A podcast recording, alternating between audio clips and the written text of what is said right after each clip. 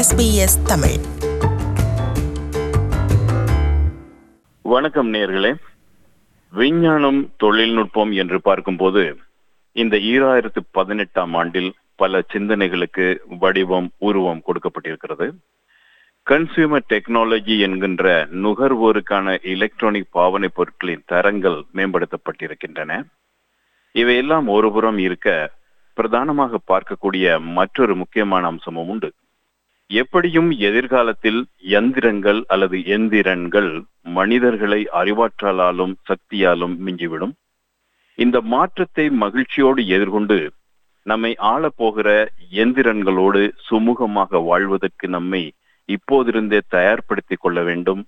இந்த எந்திரன்களின் அதிகாரத்தின் கீழ் அல்லது ஆளுகையின் கீழ் வரப்போகும் இந்த கிரகத்தை மகிழ்ச்சியான இடமாக மாற்ற முயற்சிக்க வேண்டும் என்ற சிந்தனையும் செயல்பாடும் இந்த வருடத்தில் பெருமளவில் பகிரப்பட்டதை நாம் கவனிக்க வேண்டும்.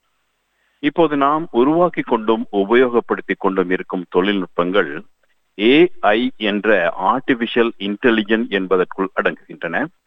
இதை ஏஐ இந்த ஏஐ தொழில்நுட்பத்தை பொறுத்த அளவில் ஒரு இயந்திரம் எதற்காக உருவாக்கப்பட்டதோ அதை அது செய்யும். உதாரணமாக சாரதி இல்லாத மோட்டார் வாகனம் சாரதி இல்லாமல் இயங்கும். ஆனால் எதிர்காலத்தில் எல்லா விஷயங்களும் தெரிந்த அதிக சக்தி வாய்ந்த தன்னைத்தானே மேலும் வலுவானதாக மாற்றிக்கொள்ளக்கூடிய புதுப்பித்துக் கொள்ளக்கூடிய ஏஎஸ்ஐ என்ற ஆர்டிபிஷியல் சூப்பர் இன்டெலிஜென்ஸ் என்ற நிலைமை உருவாகும். அப்படி அந்த நிலை உருவாகும் போது அது மனித குலத்தை அடக்கி ஆளுமா?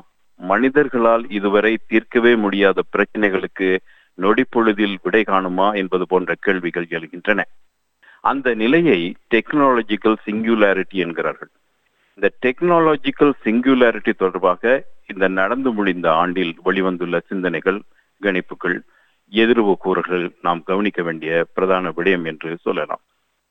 இதை தவிர ஈராயிரத்தி பதினெட்டில் தொழில்நுட்ப ரீதியாக அறிமுகப்படுத்தப்பட்டு ஆனால் பெருமளவில் பேசப்படாத விடயங்கள் என்று பார்க்கும்போது த்ரீ டி மெட்டல் பிரிண்டிங் என்ற தொழில்நுட்பம் குறிப்பாக சொல்லப்பட வேண்டிய ஒன்று.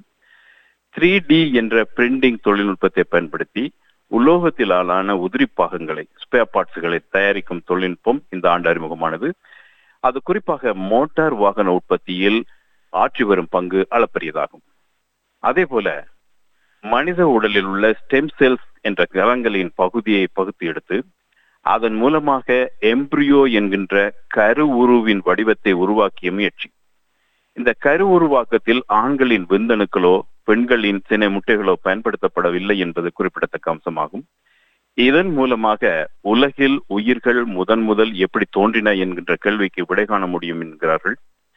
ஆனால் இந்த கண்டுபிடிப்பு எத்திக்கல் என்கின்ற நெறி சார்ந்த பெருமானங்களை பாதிக்கும் என்ற கருத்து காரணமாக இந்த தகவல்கள் பெருமளவில் வெளியே வரவில்லை. ஒருவர் மற்றவரோடு பேசும்போது வேற்று மொழியில் பேசினால் அதை மற்றவர் புரிந்து கொள்ளக்கூடிய விதமான இய பட்ஸ் என்கின்ற செவி அணிகள் பற்றிய ஆய்வுகள் குறிப்பாக சொல்லப்பட வேண்டிய ஒன்று. இந்த இயபட்ஸுகள் சமகாலத்தில் மொழி மாற்றம் செய்யக்கூடியவை. இவை இன்னும் பரிசோதனை கட்டத்திலேயே இருக்கின்றன.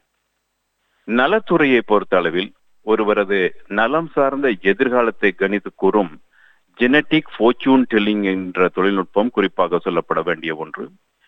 ஜீன்ஸ் என்கின்ற சந்ததி சுவடுகளை பகுப்பாய்வு செய்து ஒருவருக்கு எதிர்காலத்தில் அல்லது முதுமையில் ஏற்படக்கூடிய நோய்கள் குறிப்பாக புற்றுநோய் அல்சைமஸ் போன்ற கொடுமையான நோய்கள் பற்றி எதிர்வு கூறும் தொழில்நுட்பம் இந்த ஆண்டு அறிமுகமானது.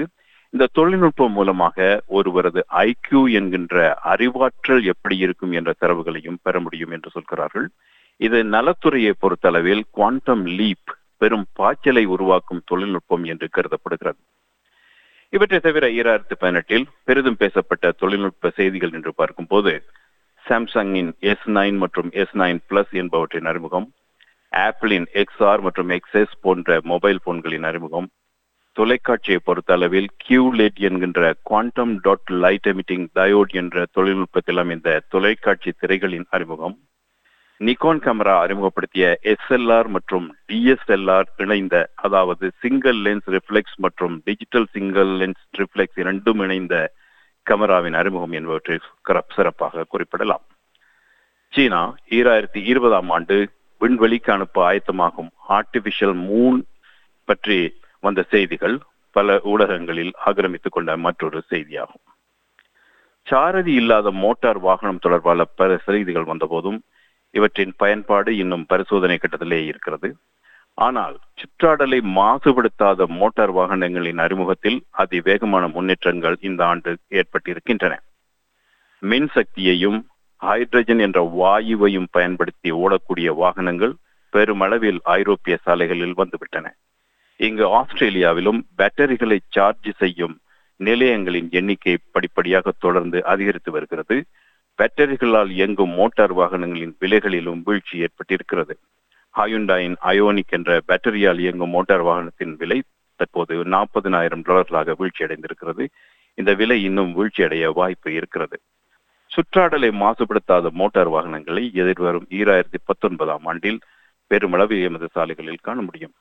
நல்லது நேர்களை ஈராயிரத்தி பத்தொன்பதாம் ஆண்டிலும் புதிய விஞ்ஞான தொழில்நுட்ப தகவல்களோடு உங்களை சந்திக்கிறேன். நன்றி. வணக்கம். எஸ்பிஎஸ் தமிழ் ஃபேஸ்புக்கை லைக் செய்வதுடன் நிகழ்ச்சிகள் பற்றிய கருத்துக்களை எமக்கு அறிய தாருங்கள்.